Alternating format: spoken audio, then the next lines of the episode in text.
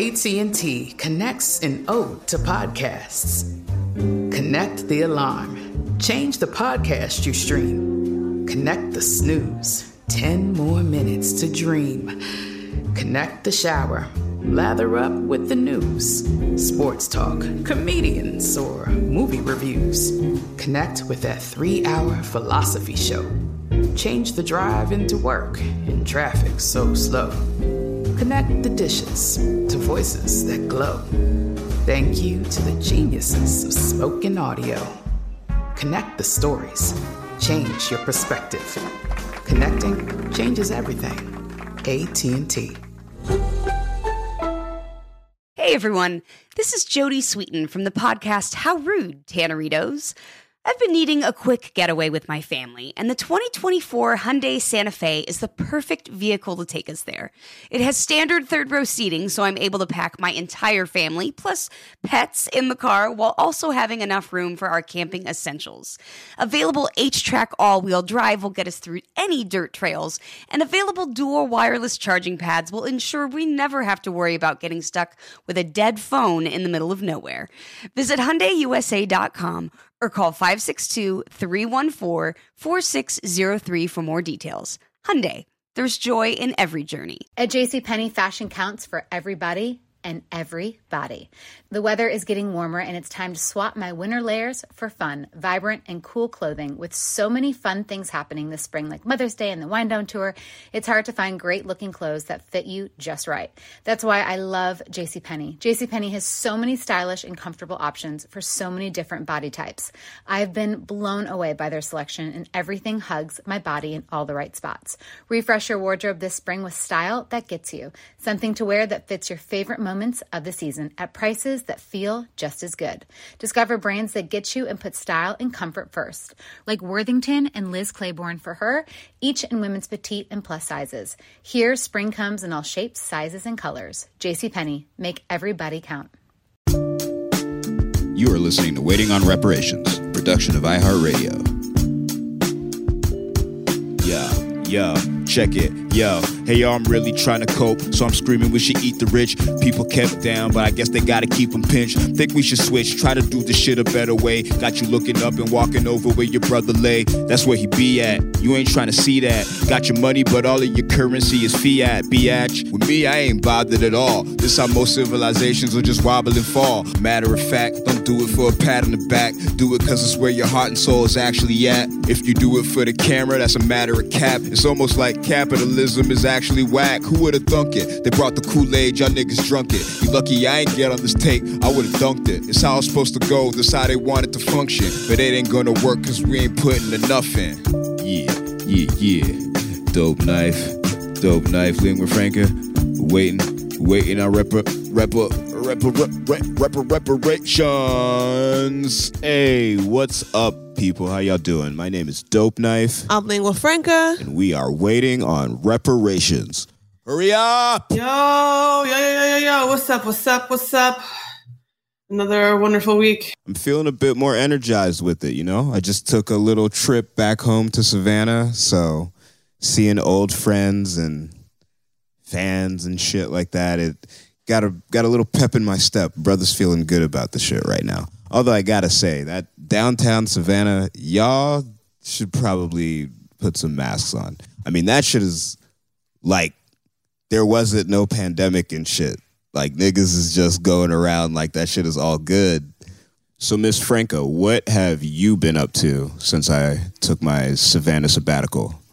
So for me this week, it's an exciting week. Um, my partner and I, Paul Glaze, who we've previously had on the show, found a place together, uh, and we're moving in uh, in a couple of weeks. So that's super exciting and scary. But you know, uh, particularly as we approach the topic this week of um, housing insecurity and homelessness, um, I just uh, the journey we've been on as folks, you know, with who haven't lost much employment under COVID, just you know, decent credit scores, et cetera. The struggle for us to f- even find a place in a, a small town or you know, like a small city of the size of Athens has been interesting and just shed a lot of light for me personally on like how hard, yeah, how hard it is to find a place to live. How lucky we all are to have places to live if we do. So one of the things that I ended up doing when I was uh, in Savannah for this past week was, you know, I lived there for 15 years. You get to know people, you grow your social net. And, you know, as sad as it is, there's certain homeless people whose faces become familiarity and, you know, you're used to seeing them in, at the same spot. And I mean, depending on your personality, you know, sometimes those people make a, a, a bigger impact on you than others do, but they stay with you and they stay on your mind. And I moved out of Savannah right before COVID hit. So there was a lot of uh, people uh, that I would see around that I was just, you know, that I had continued to think about and just wonder how they were managing uh, now uh, since uh, COVID hit.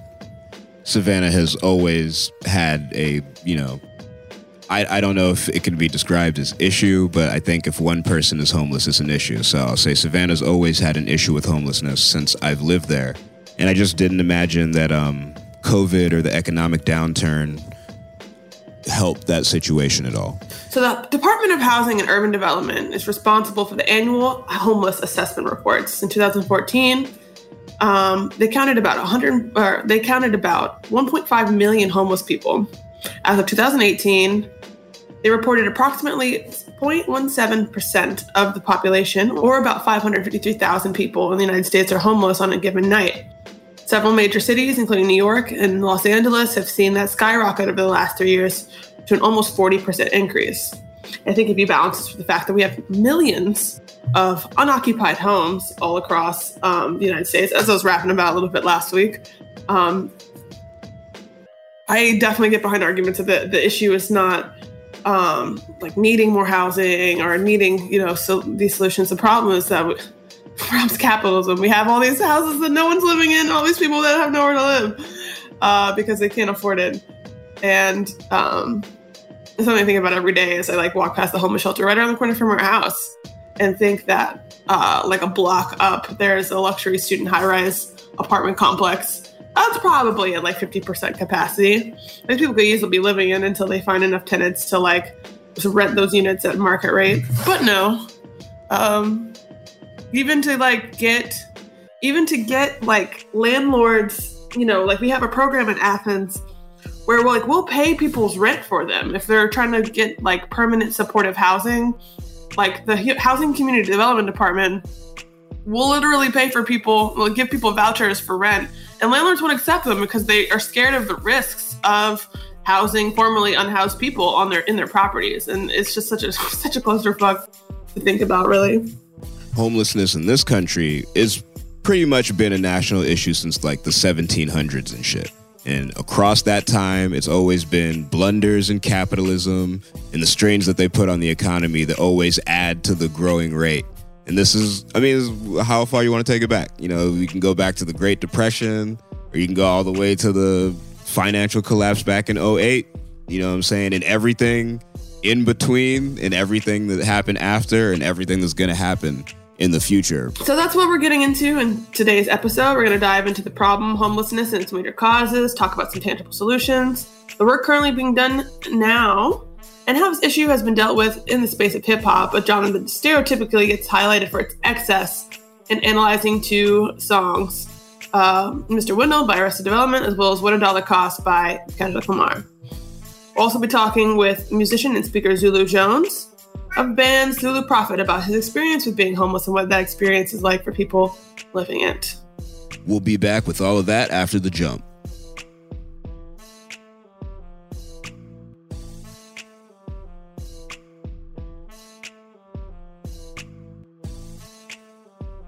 with all the political discourse over varying ideologies and policies and you know political promises made to strengthen America's middle class, we all know that poor people more often than not are left out of the equation.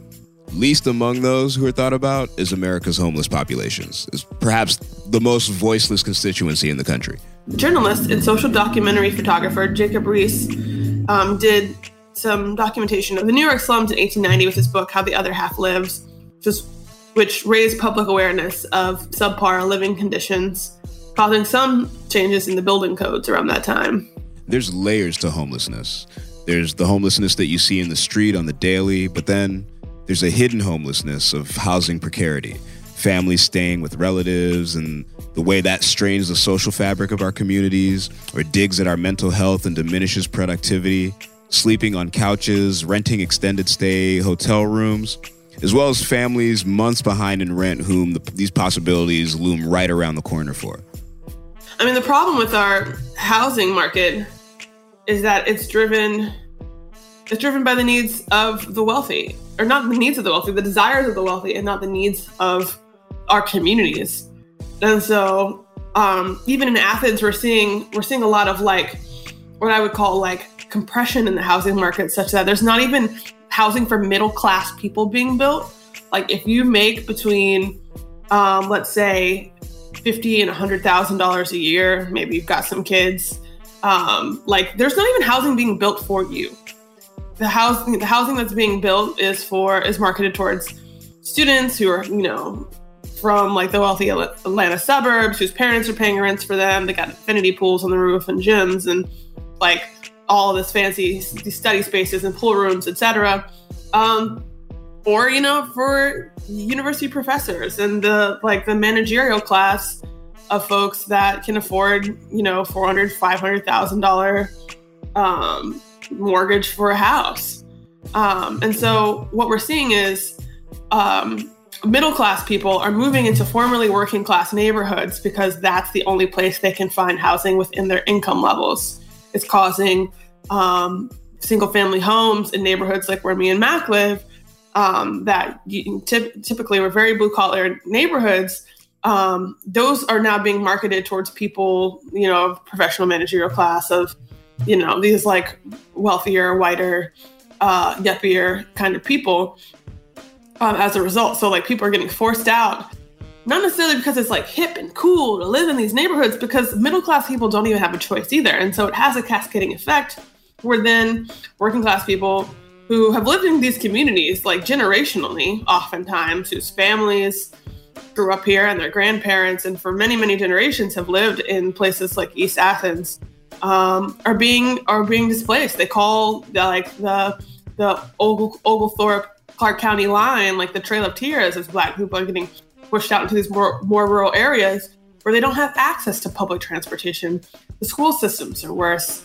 Um, they have to feel they have to fear from white supremacist violence violence from the police when police get fired from a place like Athens for, I don't know, running someone over with a cop car, um, they they get fired and they get hired in, in the next county over the next day, and that's where low income and black folks are being forced to go live.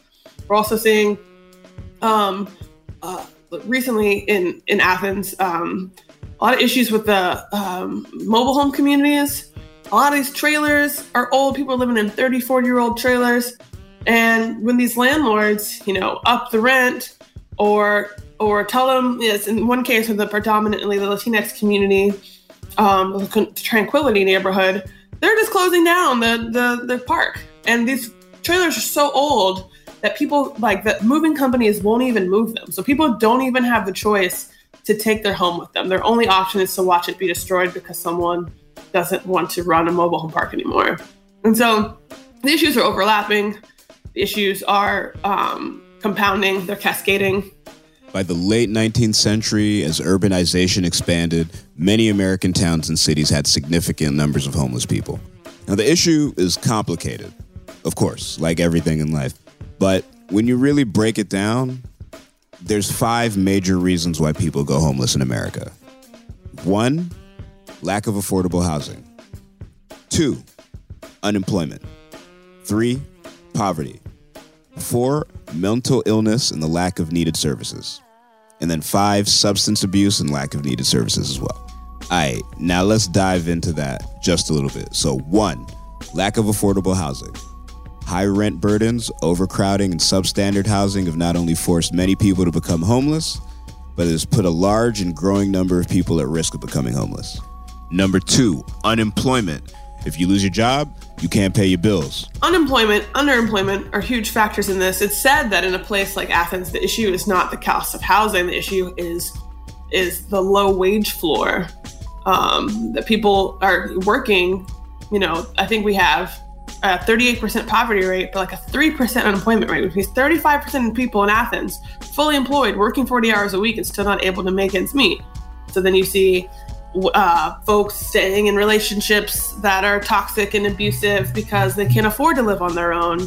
Um, you see, like, you know, folks like, you know, me, Max Squale, we're, we're in our, our late 20s, early 30s, mid 30s, like living in roommate situations rather than the, you know, the um, classic ideal of like home ownership um, because folks just can't afford to live on their own because of the wage thing. And so a, a, question that often comes to our mind, my mind, as you know, working in local government, is like, what do you tackle first? Do you tackle the housing, or do you tackle the the wage piece? And for me, I think tackling the housing piece makes more sense. I mean, I think there's a lot we can do to uh, ally ourselves with organized labor, both in supporting the demands of workers organizing in their workplaces um, uplifting those demands in the forms of like resolutions we pass. Also thinking creatively about how we can pass local policy to improve working conditions such that at least people have that alleviated, even if we can't raise the minimum wage because of state law preemptions. But really, to me, I mean, we we have a budget of about 150 million dollars a year. Uh, only two percent of which we spend on housing and development per year. I think it breaks down to my math kind of shoddy, like maybe four million dollars a year. Like, that's bullshit. Um, thinking about how we could instead invest more aggressively in social housing, in a variety of housing types um, that are owned by the Athens Housing Authority, or you know other nonprofit entities like a land trust or a Habitat for Humanity, such that we can, you know, alleviate this burden on the housing market in the way that it's tearing at the social fabric in our neighborhoods um, feels like something that we have the most control over and like a very um, like a like a good place to start. Um, we might not you know I, I think that um, like the wage situation is something that is a lot more people powered. Like it takes people to organize in order for us to get behind their organized demands. But like we have perfect control over the housing stock and building more housing. Like there's nothing stopping us from doing that. We don't have to wait around for someone to tell us to do that um, th- we've got studies on studies that show us it's necessary. And so I think that somewhere, like as much as I like, with the issue of poverty, I think organized labor is a really important pl- thing to support in order to um, help us ease the burden of housing being a commodity and so many b- basic public goods, you know, just basic human needs being commodified. Um, we could also decommodify them those needs as a government by taking aggressive action to just invest more heavily in it. Number three, poverty. This one's kind of self explanatory. If you don't make a living wage, how the fuck are you supposed to live? Number four, mental illness. Now, with the limited supply of publicly supported psychiatric beds, getting access to treatment for severe mental illnesses such as schizophrenia and bipolar disorder is becoming ever and ever more restricted. So, as a result, this leaves an increasing number of people who require intensive services like this to remain unstable and experience all the negative consequences because they have to remain with that illness for such a long time. And one of those consequences can end up being homelessness. And number five, substance abuse. 38% of homeless people were dependent on alcohol, 26% abused drugs. Alcohol abuse is more common in older generations, while drug abuse is more common in the homeless youth. And so, this issue of um, substance abuse among folks, I think you, I mean, I think at various points in housing precarity, if you're living with four roommates or if you're living in an extended stay hotel or if you're living on the street, um, 38% of people surveyed um, who were living out um, in various stages of homelessness or dependent on alcohol and 26 abuse other drugs. If you think about it, if you're living outside, fuck it. I would be drunk every day. Like that makes that makes total sense. And it's you know studies have shown that it is a lot easier to get off drugs for you to get employment that is gainful and stable, um, for you to access the supports you need and you know pull yourself up by the bootstraps etc you know quote unquote. Um, if you have a roof over your head if you have that basic stability of somewhere to come home to every night a place where you can take a shower get a good night's sleep have some privacy have some peace and quiet. And so this idea of like a housing first model of dealing with homelessness, of just giving people permanent supportive housing, um, and you know, coupling that with wraparound services to help people get jobs, get education, get transportation, get counseling services, get addiction treatment, um, is a lot more effective than constantly funding these overcrowded shelters, shuttling people between jails and mental facilities um, when they get into scuffles on the street. I think one that reminds me one of the things we don't really talk about with homelessness. I think in the recent conversations around, um, I hesitate to say police reform, but like uh, police, uh, uh, I guess like the decentralization of police to our public safety response.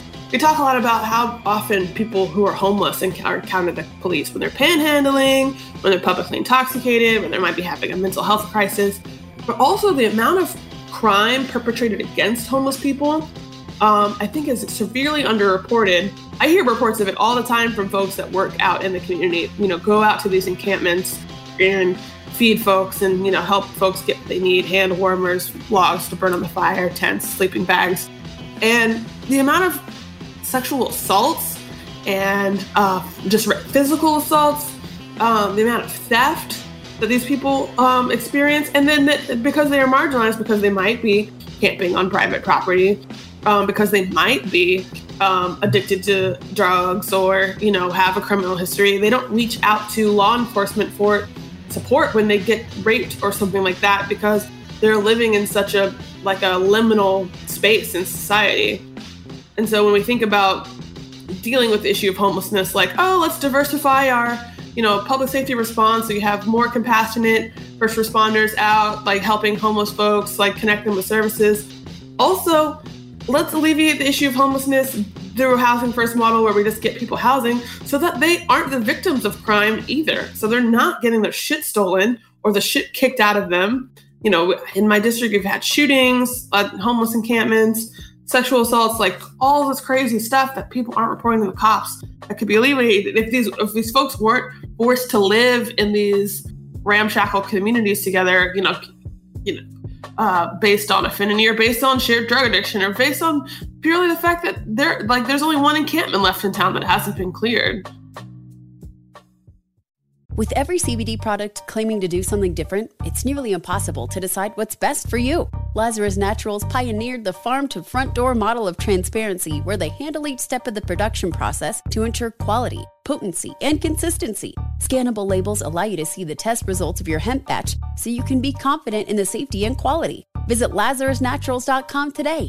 Lazarus Naturals, committed to improving your life as well as the world around you. Not available in Idaho, Iowa, or South Dakota. Snagajob is where America goes to hire, with the deepest talent pool in hourly hiring. With access to over 6 million active hourly workers, Snagajob is the all in one solution for hiring high quality employees who can cover all your needs. On demand, temp to hire, part time or full time. You name the position warehouse worker, retail associate, grocery store clerk, fitness trainer, baker, stylist, bellhop, podcast producer. Yeah, Snagajob's got a worker for that. With our easy to use platform, you're able to seamlessly post and fill available positions quickly with a dedicated customer support team to provide all the help you need along the way. Kind of nice knowing you have a talent pool like that in your own backyard, right? Snagajob is the partner you need to keep your business running smoothly. So visit snagajob.com or text snag to 242424 to talk to an expert. Snagajob.com, where America goes to hire. AT&T connects an ode to podcasts. Connect the alarm. Change the podcast you stream. Connect the snooze. 10 more minutes to dream. Connect the shower. Lather up with the news, sports talk, comedians, or movie reviews. Connect with that three hour philosophy show. Change the drive into work in traffic so slow. Connect the dishes to voices that glow. Thank you to the geniuses of spoken audio. Connect the stories. Change your perspective. Connecting changes everything. AT&T.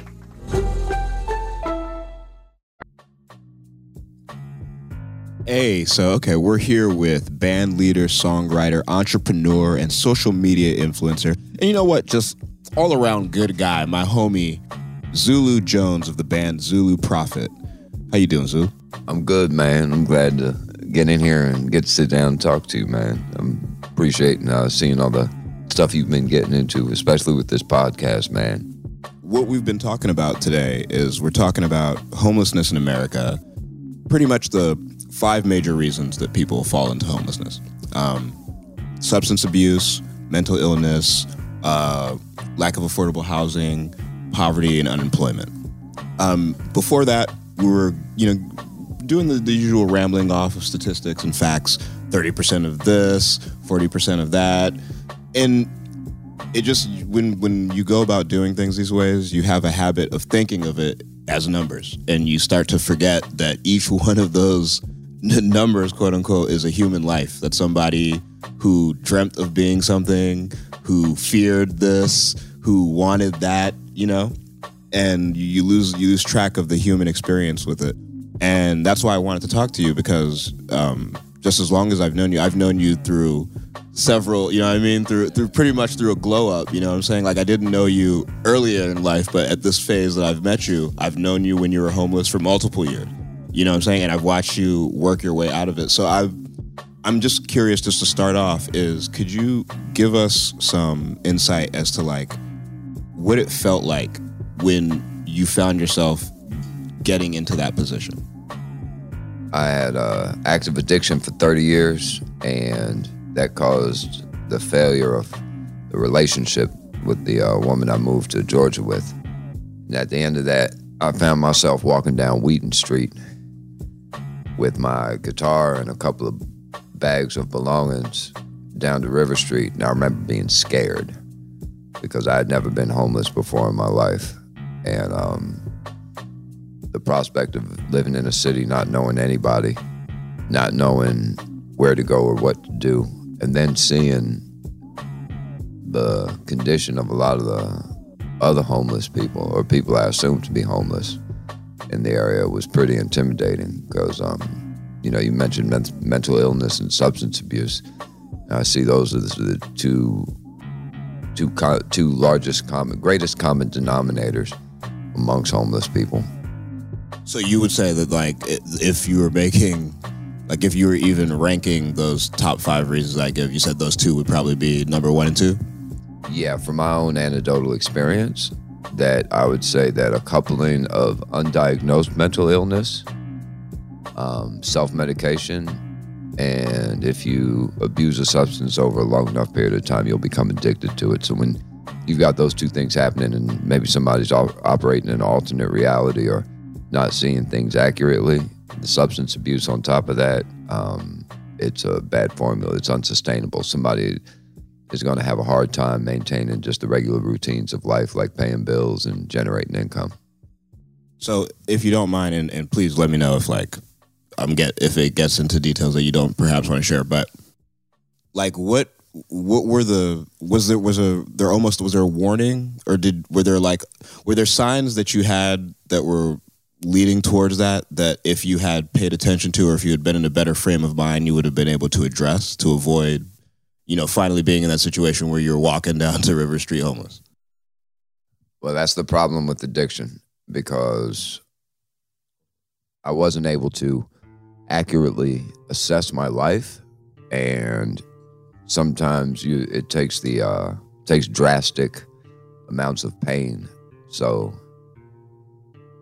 it wouldn't have it would have probably been impossible for me to quit my addiction had I not become homeless. Becoming homeless and the amount of pain that that entailed was enough motivation for me to seek treatment in a 12 step program and then just start putting it back together. So I've seen you, I don't even want to say slowly work your way out of it because like if I guess during the during the time when you were kind of working your way out of it, it seemed like it was like a slow process, but then, you know, the next thing you know, you haven't been in that position for at least 5 years now. Longer than that. So so describe to me like after you got that motivation to get out of that situation, what are some of the, the things that you did to get out? And even perhaps if you want to go into further, like some like can is that something that could be replicated in other people? Yeah, it most definitely can be replicated in other people because the turning point was a change of mind. So I got sober, moved into recovery housing, and got a roommate. That roommate situation turned out to be bad. It was a bad judge judgment on my part. So I found myself homeless for a second time.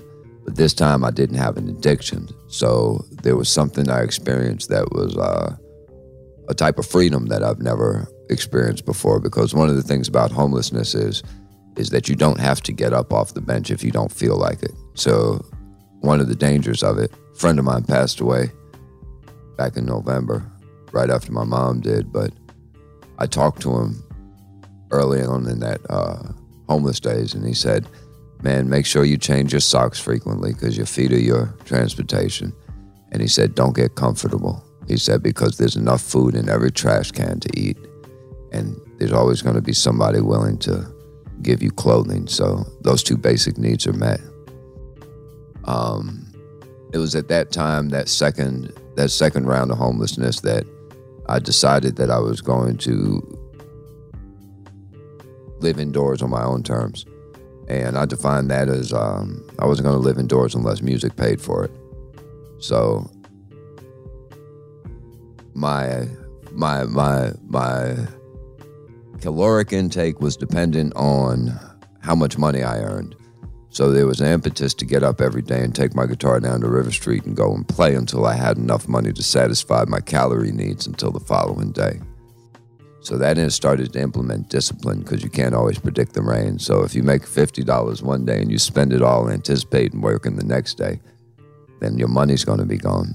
But I'm gonna say this: like I had, I had some advantages that may not be available to the to to everybody. I had parents that really, really stressed reading and comprehensive education. So um, a human being that can read can always teach themselves.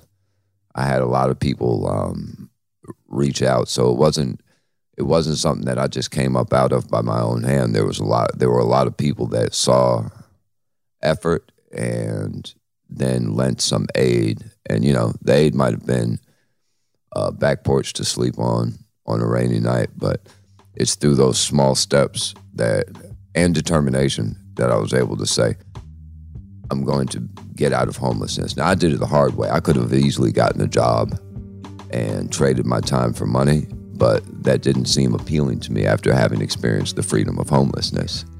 Like going to work for somebody that I respect less than myself, who I don't feel is my equal intellectually, spiritually, or psychically, to go have to take orders from somebody in that position, it became abhorrent to me. So I decided that I would either make it by my own hand or starve to death in the process. And given those two options, my natural instincts and my natural programming from the DNA sought to stay alive. And so I was able to improvise. I mean, I used to live next door to you, man. When was, that was the first place I lived after that round of homelessness, and it was because the kids who lived next door to you said that, "Yo, man, you can get the couch for fifty bucks a month." And so, getting sober was the thing that allowed me to clear my mind up enough to execute my willpower. Because willpower, I think, in my opinion, is um, directing your existence and reality in the direction that you want it to. So, one of two things will happen. I'll either reach my goals or I'll die in the process of trying to reach my goals, in which case I didn't fail. I simply ran out of time. Now that that darker period is gone, what are you doing these days? Like, you know what I'm saying? You're like, uh, uh, you're, I, I, know people that don't even, in town who don't even know, like, your name is Zulu Jones. Motherfuckers just see you, go, hey, Zulu Prophet. Yo, you know Zulu Prophet? So, I mean, you're like, you're that dude now, you know what I'm saying? So, uh, could you tell our listeners a little bit about what, what it is that you do, uh, not only in Savannah, but just like your, your musical endeavors that nationwide at this point? Thank you for giving me a chance to talk about this. First thing is I've got to shout out um, Rhett Coleman and Oisin Daly. Those are my bandmates. I don't do any of this by myself. So I found Oisin kicking around um, at the Wormhole, and Oisin found Rhett kicking around at the Bayou, and together we've. Sorry, y'all, we're getting a little local. These are Savannah spots. These are Savannah spots we're talking about. Like, oh, y'all know it, but sorry, the, the wormhole and the bayou are venues in Savannah that we, we play at often when we're in town. All right. Yeah, I'm, I'm sitting here talking to you, and I forget that this is for everybody. So, um, we started on River Street, me and Oisin, with two acoustic guitars in front of us, and from that, wound up uh, transferring to electric instruments and started building a reputation. And eventually, um, we wound up touring halfway across the U.S. into Texas. We've got the Southeast, maybe not on lockdown, but they know our names when you say our names in Florida and South Carolina, North Carolina, Alabama. Um, and they're they're learning our names in the Ukraine. They're learning our names in uh, Tokyo, and they're learning our names and everything else according to our analytics. Well, before we get into the analytics, why don't you tell what type of music y'all making? Because like we're a hip hop show, so you know already already we're breaking that code. But I'm telling y'all it's dope. But I want I want him to tell you in his own words what it is Zulu Prophet does. All right, first, so for my hip hop credentials, Melle Mel used to live on the floor of my building where I grew up at in the Bronx. Straight up, real deal, yeah. Yeah, so hip hop happened in my neighborhood. I was on my back breakdancing on cardboard in 82, 83. So mad love to um, mad love to hip hop and what it stood for and its origins and the roots of it. Uh, and to all them bands like Arrested Development and Public Enemy that was trying to put something positive into the people's head but got destroyed by the damn blood sucking Babylon bullshit record industry. The motherfuckers they're doing nothing but selling souls. They're sending little black boys and black girls into hell in prison with their fucked up. Yeah, all right. I'm sorry. earlier conversation. And so my band right now, um, we play psychedelic funk, reggae, rock music, and um, we've all got different backgrounds. Our drummer He's a hard hitter that's got a, a, a, punk rock and 90s grunge vibe. The other dude from Ireland, Oisin, he uh, had a flamenco guitar background but fell in love with the blues and uh, also does electronic music production under the name Ocean Man and uh, Obama Bow and Colonial FX. And I played in a reggae band out in North Carolina for about 10 years called Imani Reggae Band out of the Piedmont Triad area. And through that, um, got to open up for just about all the major reggae acts coming through the southeast: Burning Spear, Eek-A-Mouse, Yellowman, Jimmy Cliff, um, and thankfully, you know, from the reincarnation of the Zulu Prophet in Savannah, we got to open up for the Wailers and play on their equipment uh, in 2017. Yeah, my drummer sat on the Wailers drums, man, and me and Oisin ran through that bass rig. so we got to open up, you know, to share the stage and share equipment with people that we've been listening to all our lives. So, what you guys got coming up next? Next big thing is going to be on March 13th at the Wingman Clubhouse. We're throwing a party. We've got a Cheesesteak Jack food truck going to be there, and I've got James Brown's grandson coming to DJ part of the party. That's going to be at the Wingman Clubhouse uh, here in Savannah, Georgia. That's the Wingman Motorcycle Club. 69 Ross Road. Starts at about 8 p.m. Hey Zulu man, it was good talking to you, yo. Um, make sure that you guys go to zuluprophet.com so you can check out some of that music. With every CBD product claiming to do something different, it's nearly impossible to decide what's best for you. Lazarus Naturals pioneered the farm to front door model of transparency where they handle each step of the production process to ensure quality, potency, and consistency. Scannable labels allow you to see the test results of your hemp batch so you can be confident in the safety and quality. Visit LazarusNaturals.com today. Lazarus Naturals, committed to improving your life as well as the world around you. Not available in Idaho, Iowa, or South Dakota. Snagajob is where America goes to hire, with the deepest talent pool in hourly hiring. With access to over 6 million active hourly workers, Snagajob is the all in one solution for hiring high quality employees who can cover all your needs. On demand, temp to hire, part time or full time. You name the position warehouse worker, retail associate, grocery store clerk, fitness trainer, baker, stylist, bellhop, podcast producer. Yeah, Snagajob's got a worker for that. With our easy to use platform, you're able to seamlessly post and fill available positions quickly with a dedicated customer support team to provide all the help you need along the way. Kind of nice knowing you have a talent pool like that in your own backyard, right? Snagajob is the partner you need to keep your business running smoothly. So visit snagajob.com or text snag to 242424 to talk to an expert. Snagajob.com, where America goes to hire. AT&T connects an ode to podcasts. Connect the alarm. Change the podcast you stream. Connect the snooze. 10 more minutes to dream. Connect the shower. Lather up with the news. Sports talk, comedians, or movie reviews. Connect with that three hour philosophy show. Change the drive into work in traffic so slow. Connect the dishes to voices that glow.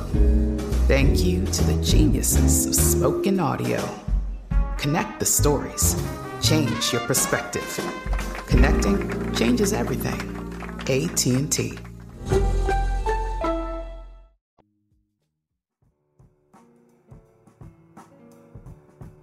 You know what? When I do good deeds, I don't never record or take pictures because why would I catch a person at their lowest point in life?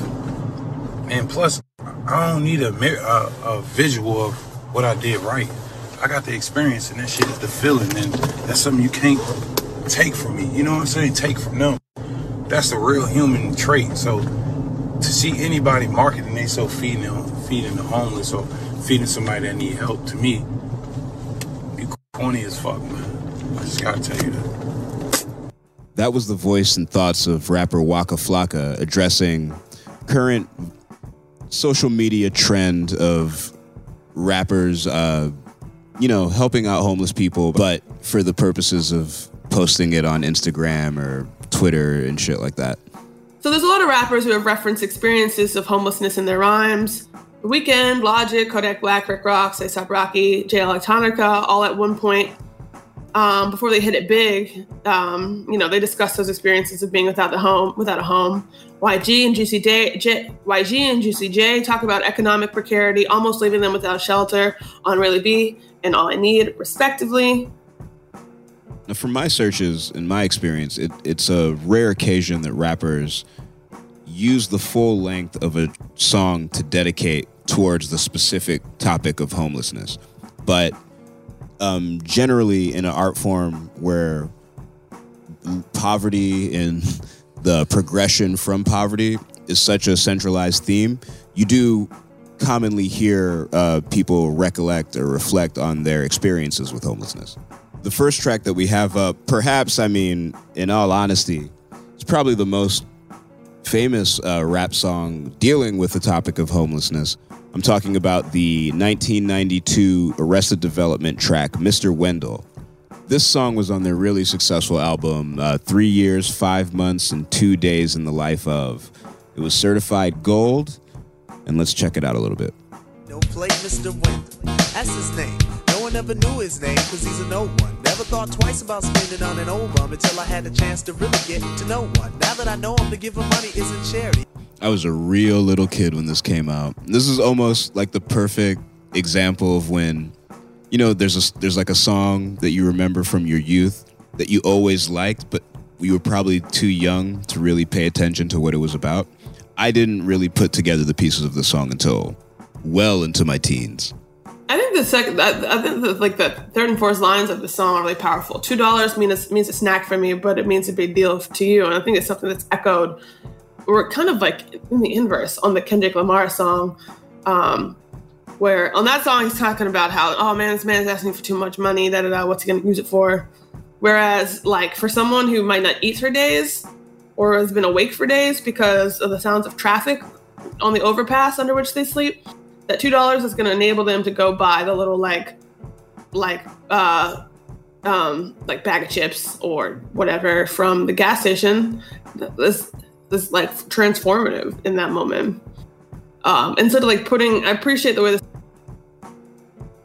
um the plight of living living on the streets and sort of humanizes it in a way you don't really see in a lot of hip hop songs. You see, you see a lot of people like Kodak Black, etc. Like, I was homeless, but now I came up and everything's good. Rather than sort of just sitting with the discomfort of like, you know, this man with no clothes, no money, no plate. In essence is kind of a don't judge a book by its cover sort of things. Like you see these people in the street, and because of our social statuses, or because of the way that our society is organized, you look down on people like that, or you don't give them second thought. And even when we're doing things like reading statistics and we're throwing numbers and this percentage of this and this makes up that percentage of that, you know, you you some you sometimes have to check yourself and remind yourself it's like, yo, like these are people. Like each one of these numbers is an actual life, an actual person with a personality and hopes and spe- fears and dreams and aspirations and all that shit. So you have to take all of that into account. I feel like that's what this song does really well. Um, it's one of those things where someone who's listening to it and they start picking up on what it's about, perhaps they're going through their life kind of having that same sort of attitude. I mean, nobody's nobody's perfect, so everybody's guilty of, you know, I guess falling into that mind frame at some point in time. And then we get into this part I think is really interesting as well about, you know, Mr. Wendell has freedom, a free that you think that you and I think is dumb. Like, um, there are people who want to live outside. I haven't really read a lot about the psychology of it. I mean, perhaps it is a side effect of capitalism. People kind of give up and, you know, no longer seek out employment or housing because they are, so beaten down by the way our system works. But also, I mean, there's some people who just eschew societal norms of like, why I gotta, you know, work a job and live in a house and pay rent, pay a mortgage, and blah blah blah blah blah. And kind of given and thinking about how our public policy can create space for those folks, I think it's an interesting discussion to have. Recently on the commission, we've been talking about hostile architecture. That's like the armrests in the middle of the bench that keep people from laying down, or like the spikes outside of a fucking like boutique shop that keep a homeless person from reclining um, in the, under their awning to keep out of the rain. Uh, boulders placed under underpasses that we've seen happen recently in Atlanta to prevent homeless people from camping there. Like, how do we like make our public spaces actually public in a way that values human life over property? You know, a lot of times hostile architecture is installed to protect business owners, to create a better aesthetic in spaces. Um, or, you know, there's also the logic of just like, oh, well, they can do crime, just not here. And so it's constant shuttling along of people that that that, that don't play the game. That you know, I just want to be chilling on a park bench, you know, drinking a forty in the middle of the day, and that's like what they want to do. Um, and so in addition to like solving homelessness, also thinking about like how do we create more space for people who want to live alternatively. Um, this line in particular kind of reminds me of another thing about this song, um, or his approach, the their approach to this topic that differs from modern hip hop is the explicit messaging of like anti-materialism that's behind this song. That's something that I feel is almost kind of completely absent from mainstream hip hop. I mean, this was a very popular album and a very popular song. So at the time that this song came out, it was kind of like a, you know, it was like a mainstream song, more or less. And to have that sort of message of, you know, there's more to life than the things that we acquire, the material things that we acquire. Stylistically, I would say the song is very laid back and melodic. It's just a pretty song, you know, it's just a very pleasant song to listen to. And you could for for tracks like this, you could take the approach of, hey, this is a very solemn and serious uh, topic that we're dealing with, and perhaps you can make your point in a or get the point across in a certain way doing that. But making, for all intents and purposes, a pop song about that subject matter definitely makes it have a wider reach and I think that speech, everybody in Arrested Development, you know, they I, I would imagine they already do, but they can like sleep really well at night knowing that this song probably changed or influenced millions of people's attitude towards homeless people in America and just homeless people in general. And uh, you know, second second guessing how they interact with them or what they do or don't do to help. Okay, and now our last song for the day. Kendrick Lamar, How Much a Dollar Costs. Lyric. Walked out the gas station, a homeless man with a 70 complexion asked me for 10 rand, stressing about dry land. He describes he's like sitting in this luxury car. Uh, a man, you know, he, he's pumping gas. A man comes up and asks um, if he can, you know, lend, lend some money. I think this is set in like an African country. Um, there's just like a couple of references. Um, he talks about uh, 10 Rand, which is the South African currency. In this case, it's uh, 10 of those are equivalent to $1. Um, and the way that he stresses the phrase in the lyrics sounds similar to 10 grand, which kind of creates this like double entendre or something like that, where like he's implying the homeless man is asking for too much. So again, in contrast to the Mr. Wendell song, like, you know, a dollar is too much versus two dollars could change your life. Um, but in reality, Kendrick admits that he's got enough money to pay the guy whatever he wants, even though, you know, he goes on to talk about, um, oh man, this guy just wants crack. I told him to beat it. I don't want to contribute money just for his pipe. Um, which is like a, I, I mean, like a common, a common refrain I think we hear in discussions of homelessness, like, oh, I don't want to give his people money because they're just going to spend it on drugs, etc. I honestly don't care what somebody spends money on if they're homeless. Like, you know, if you guys smoke crack because you're living outside and that's the only way to make your day better, you know, you do you. I'm not gonna like, like playing people like, I don't know, shop on Amazon. God knows what drugs. Shop on Amazon. God knows what drugs Jeff Bezos can afford to buy, and like we don't question. Oh, he earned it. He's allowed to do drugs legally, and we're allowed to give us uh, give him our money for that. You know, a homeless person wants two dollars, go buy some crack. Like that ain't really their fault. Like I would, much, I would, I would rather them not be in a position where they gotta ask money for drugs. I would love for them to get help with that situation. But you know, in that moment, we just gotta see people for people and see what they're, what you know, and just like not judge what they need to do in order to like be okay in a moment. And I think this in the second verse, he gets into an interesting. The anecdote goes on, and he says like the guy's getting mad at him. Um, like like I was supposed to save him, like I'm the reason he's homeless and asking me for a favor.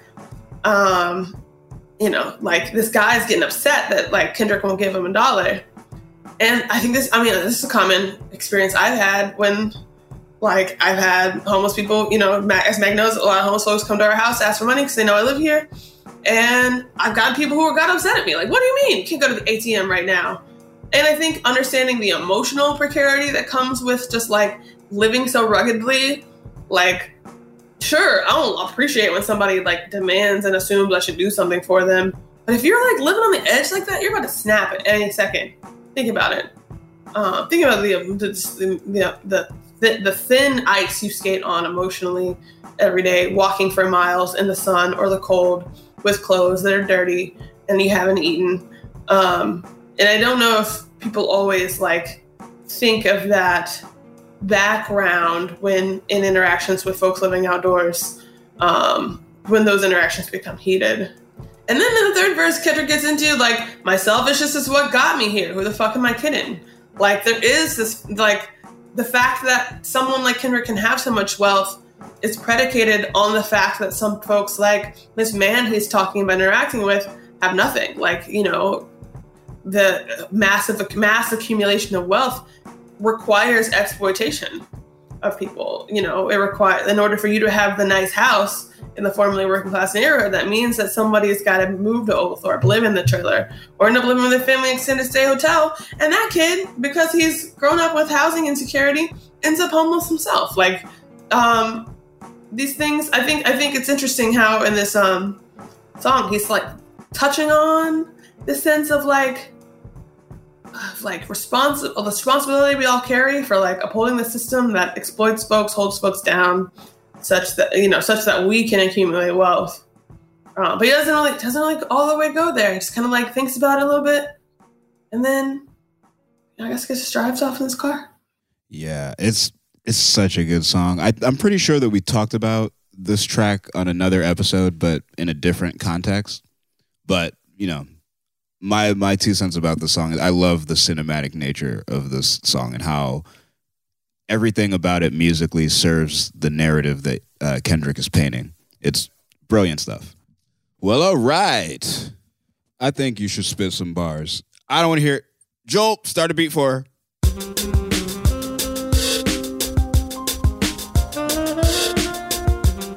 Sure, I might die from the virus or perish in the forest fire from the dire climate or expire in the hail of bullets when they pull me over. Driving for a waiting trial for the words I'm rhyming. Can't even count the ways to kick the bucket. The system stuck in 1862, and whenever we try to buck it, the best case scenario, we end up bloody knuckled. In the worst case, we end up in a hearse. Hey, remember with destruction comes rebirth, never live to see the world that we worked into on earth. But I keep faith that it's worth it. And if they gotta put me in the dirt, then I say that it's a fair trade for building the first step in the staircase. But that's it for this week. I'm Lingua Franca. And I'm Dope Knife. We're waiting on reparations. Hurry up. See you next time. Peace. Waiting on Reparations is a production of iHeartRadio.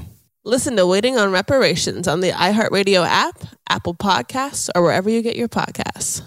With every CBD product claiming to do something different, it's nearly impossible to decide what's best for you. Lazarus Naturals pioneered the farm to front door model of transparency where they handle each step of the production process to ensure quality, potency, and consistency. Scannable labels allow you to see the test results of your hemp batch so you can be confident in the safety and quality. Visit LazarusNaturals.com today.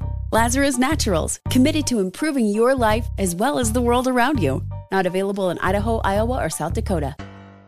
We went from normal life, healthy child to acute lymphoblastic leukemia or B cell ALL. The St. Jude team came up to get CJ via ambulance. Shortly after that, I noticed a rainbow. It meant that there was hope. We were driving into hope. To have hope is to have your child healthy, and we have that because of St. Jude. You can help kids fight childhood cancer. Please become a St. Jude Partner in Hope today by visiting musicgives.org. Tired of restless nights? At Leesa, we know good sleep is essential for mental, physical, and emotional health. From memory foam mattresses to hybrids that keep you cool all night long, Leesa's mattresses offer exceptional comfort and support with free delivery and 100 nights to try out your mattress in the comfort of your home. For a limited time, save up to $700 off select mattresses plus two free pillows. Go to leesa.com slash iHeart for an additional $50 off mattresses and select goods. Exclusions apply. See leesa.com for more details.